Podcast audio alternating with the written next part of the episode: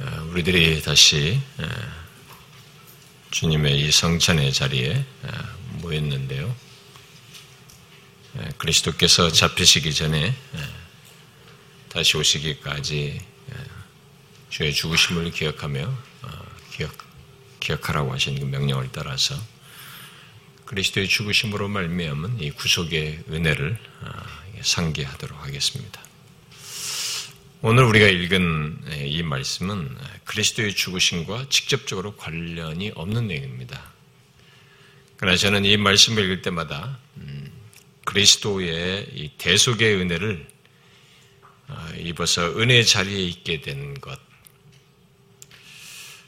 아, 그리고 그것을 증거하는, 어, 증거해주는 이 성찬의 자리에 있게 된 것을 예, 자연스럽게 연결해서 생각하게 됩니다. 따라서 이 시간은 이 본문이 우리에게 증거하는 은총을 성찬과 관련해서 살피고자 합니다. 아, 여기 사무엘하 9장 말씀은 음, 다윗이 아, 자신이 그 박해받던 자기를 박해했던 사울이 죽고 난 이후에 유다의 왕이 되고 아, 그 얼마 후에 다시 이제 자신의 지파인 유다의 먼저 왕이 됐다가 이제 나머지 이스라엘 10개 지파를 다 포함해서 온 이스라엘의 아, 왕이 되게 됩니다. 그렇게 온 나라의 왕이 되어서 나라가 안정되게 되었을 때 자신을 이제 그 자신과 굉장한 사랑의 관계를 아, 우정이지만 마치 여인이 사랑하는 것보다 더 사랑했다고 하는 이 요나단과 자신이 언약을 맺어서 음, 아, 요나단이 부탁을 했죠. 아, 너와 나 사이는 이 아버지를 편드는 것이 아니라 아버지 옳지 못한 것을 항상 말하면서 다윗을 위했던 이 요나단이 그래서 다윗의 생명까지도 구해졌던 이 요나단이 아, 그 다윗을 피하도록 어, 도피하도록 이렇게 떠나보내면서 언약을 맺죠. 아, 그러면서 부탁을 하죠. 아, 우리 집에게 네가 나중에 왕이 되고 뭐 이렇게 하더라도 우리 집에 인자함을 끊지 말아다. 은총을 베풀고 인자함을 끊지 않겠다고 약속을 해달라라고 말하죠. 그래서 다윗은 거기서 언약을 맺고 아, 정말 다윗은 진심으로 서로가 사랑하는 아, 남자 우정이지만 이렇게 사랑할 수 있나 할 정도로 깊이 사랑하고 어, 참 존중하는 그런 관계 속에서 헤어지게 되죠.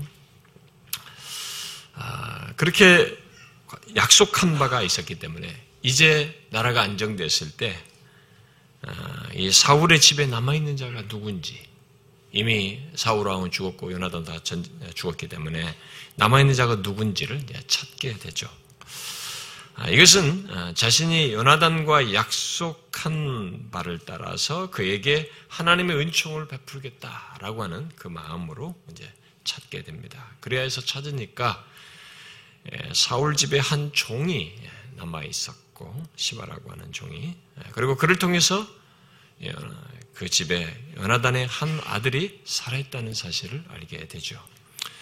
네, 그의 이름은 여기서 읽은 대로 무비보셋입니다. 아, 이 무비보셋은 두 발을 다 쳐는 아, 장애인이었죠. 아, 다윗은 이 그가 살아있다는 사실을 들고 굉장히 기뻐서 부착게 불러드립니다.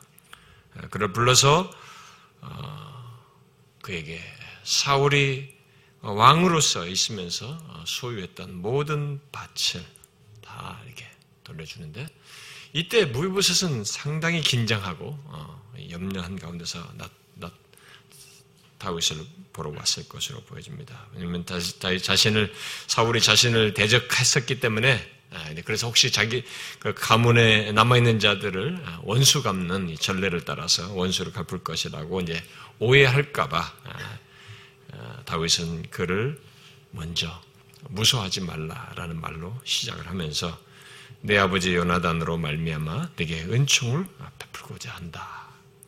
그러면서 그의 할아버지 사울이 왕으로 있으면서 가졌던 모든 밭을 예, 그에게 다시 돌려줍니다. 그리고 사울의 종이었던 이 시바에게 음, 그들의 아들들과 그의 종들을 다 모두가 다 해서 이 밭을 가꾸어서 이들을 섬기도록 이들의 먹을 것을 대도록 무비보셋의 집을 섬기도록 그렇게 명령합니다. 그리고는 무비보셋에게는 항상 다윗 왕의 식탁에서 함께 먹도록 합니다. 여러분 얼마나 아, 예기치 못한 장면입니까? 이 장면을 보면 정말로 예기치 못한 일. 사람이 이렇게 역전될 수 있나라고 할 수 있을 정도로 극적인 전환을 하는 장면입니다. 아, 일반적인 정황에서는 아, 왕이 되면 이 선왕이 앞서서 그것도 가문도 뭐 우리가 가문 중에서도 자기 자식을 지키겠다고 옆에 있는 형제들부터 죽이고 막 이러는데 이게 또 다른 가문이잖아요. 그렇기 때문에 일반적인 정황 같으면 일반 역사에서는 왕이 된 이후에 그 선왕에 남아있는 이 시들을 다 전멸시켜 버리는 것이 일반적인 사례입니다만은 그래서 무비보셋도 아마 그걸 염려하면서 숨어 지내는 신사였겠죠. 그래서 자신도 자신을 찾아 이렇게 부를 때 이게 뭐 두려워할 수밖에 없었던 아마 상황이었겠습니다만은 그와는 전혀 자기를 찾아서 죽이려고 하는 상황이 아니라 예, 너무 뜻밖의 이런 대접을 해주는 180도 다른 대접을 해주는 장면입니다. 다윗은 무비보셋을 왕자 중의 하나로 어, 하나처럼 항상 자기와 함께 이 왕의 식탁에 앉아서 그와 함께 식사를 하게 했습니다. 그에 대해서 무비보셋은 8절에 예, 기록된 대로 이 종이 무엇이기에 왕께서 죽은 개 같은 나를 돌아보시나이까? 라고 하면서 참 이 모든 것이 자격 없는 자를 향한 은총입니다. 헤아릴 수 없는 은총입니다. 라는 그런 고백을 하게 되죠. 저는 예수 믿는 아, 우리들이 아, 이 앉아 있는 이 성찬을 받는 이 자리, 저는 바로 이 자리가 무비보셋이 왕과 대면에 앉는 자리와 흡사하다고 봅니다. 왜냐하면 하나님을 거역하며 살았던 우리들이에요. 하나님의 대적자였던 우리들이었습니다. 더욱이 그 무엇으로 보아도 자격이 없는 우리들이었습니다. 하나님 앞에 설 수도 없고 하나님의 어떤 호의를 받을 만한 자격도 없는 그런 어떤 모습도 가지고 있지 않은 우리들입니다. 그런데 그런 우리를 영원하신 하나님, 만왕의 왕이요 세상 만물의 주권자 되신 하나님이 독상자 예수 그리스도를 죽게 하심으로 그분 안에서 우리와 화목하여서 그가 베푸시는 은혜의 식탁 앞에 우리를 이렇게 앉도록 은혜 식탁 아래 앉아 식탁 앞에 앉아서 하나님을 대면하고 그분의 베푸시는 은혜를 덧입도록 이끄셨기 때문에 그렇습니다. 여러분 우리들의 조건이 여기 무비보색과 별반 다르지 않잖아요. 영적인 면서 하나님과 우리 사이의 관계 이 조건이 비슷하지 않습니까? 온 우주 만물의 왕이신 하나님 앞에 설 수 없는 우리들, 심지어 하나님의 원수였던 우리들이 지금 하나님, 그 만왕의 왕이신 하나님을 아빠 아버지라 부르며 그분과의 은혜의 식탁 을 마주하고 앉는 이런 자리에 우리가 있게 됐습니다. 이것이 어찌된 것입니까? 어떻게 하나님과 하나님의 원수였던 우리들이 이 자리에 있을 수 있게 된 것입니까? 그것은 마치 다윗 왕이 자신을 대적한 대적자의 가문을 하나님의 은총으로 하나님의 은총으로 대하여 그의 식탁에 있게 한 것처럼 하나님의 한없는 사랑과 은혜로 우리를 그리스도 안에서 구속하여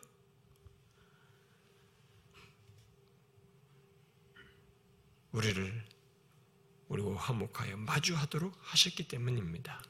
이 사실을 바울이 로마서 5장에서 말하잖아요.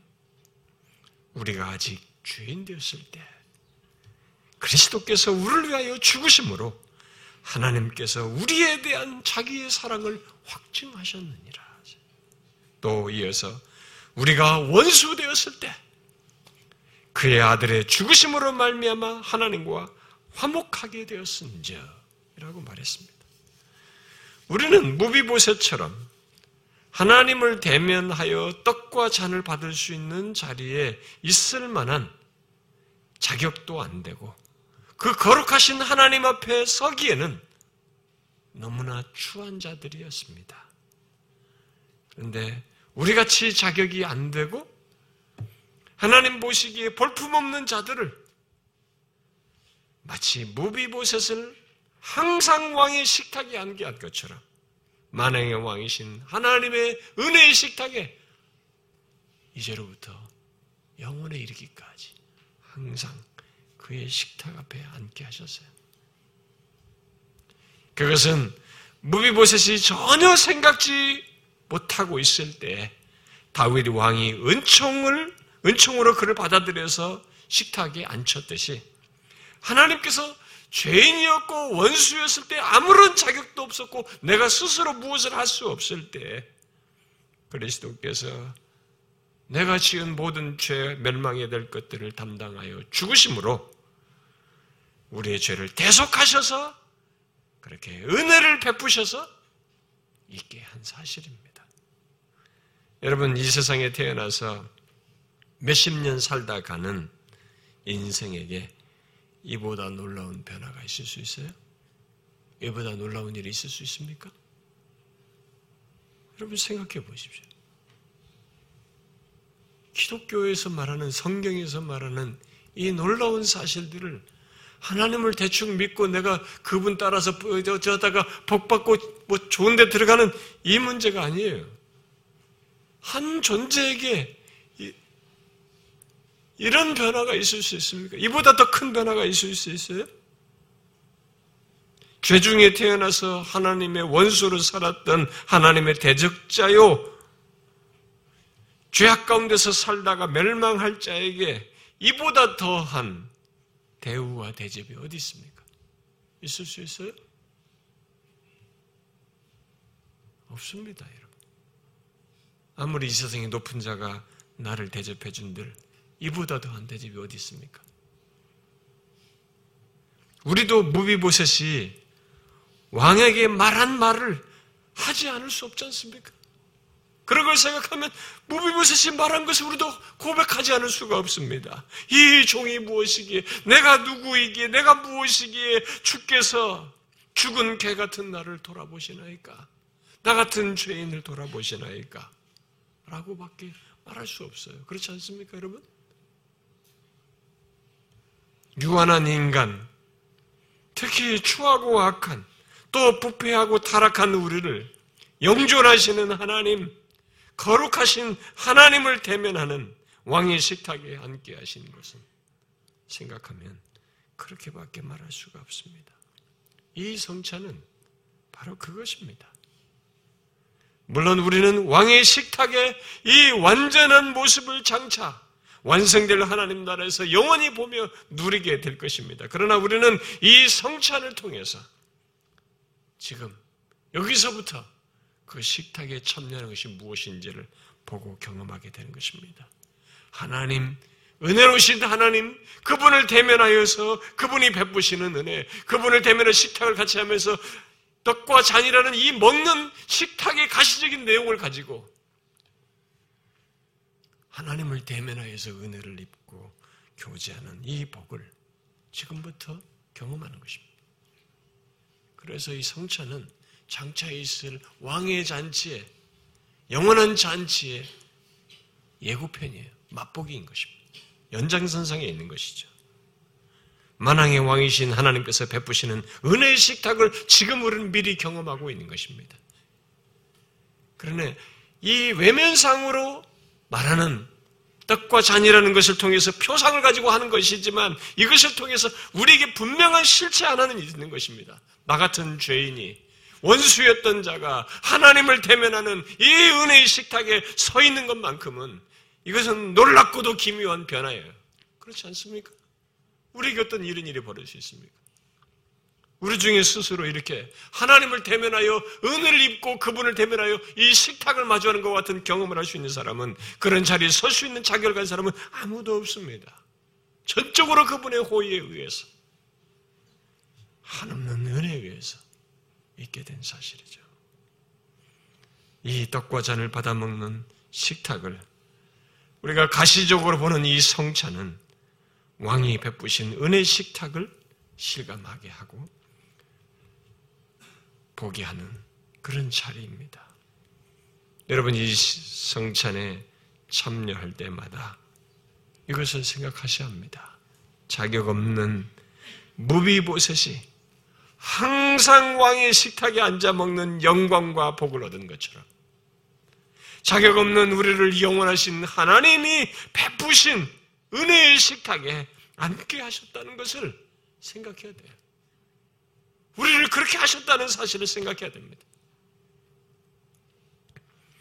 이 시간 떡과 잔을 받을 때 무위보셋과 같은 나를 영원하신 거룩하신 왕의 식탁에 앉히신 이 하나님을 기억하십시오.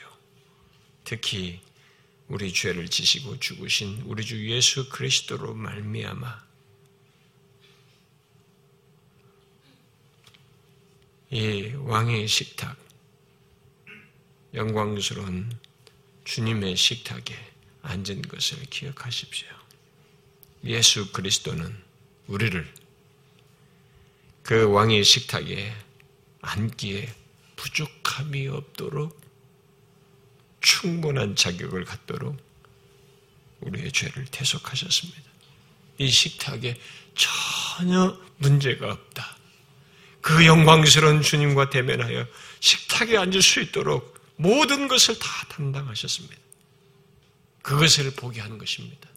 자신이 찢겨진 몸과 흘린 피를 통해서 우리 그 그리스도의 대속으로 말미암아 영광스러운 하나님을 항상 대면하여서 식탁을 대할 수 있는 자격을 갖게 하셨다는 것을 보게 하는 것입니다. 이 시간 떡과 잔을 받을 때 그 영광과 복을 확인하는 시간이 되기를 바라요. 믿음으로 보십시오. 그것은 엄연한 사실입니다.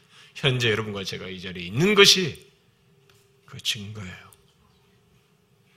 기도합시다.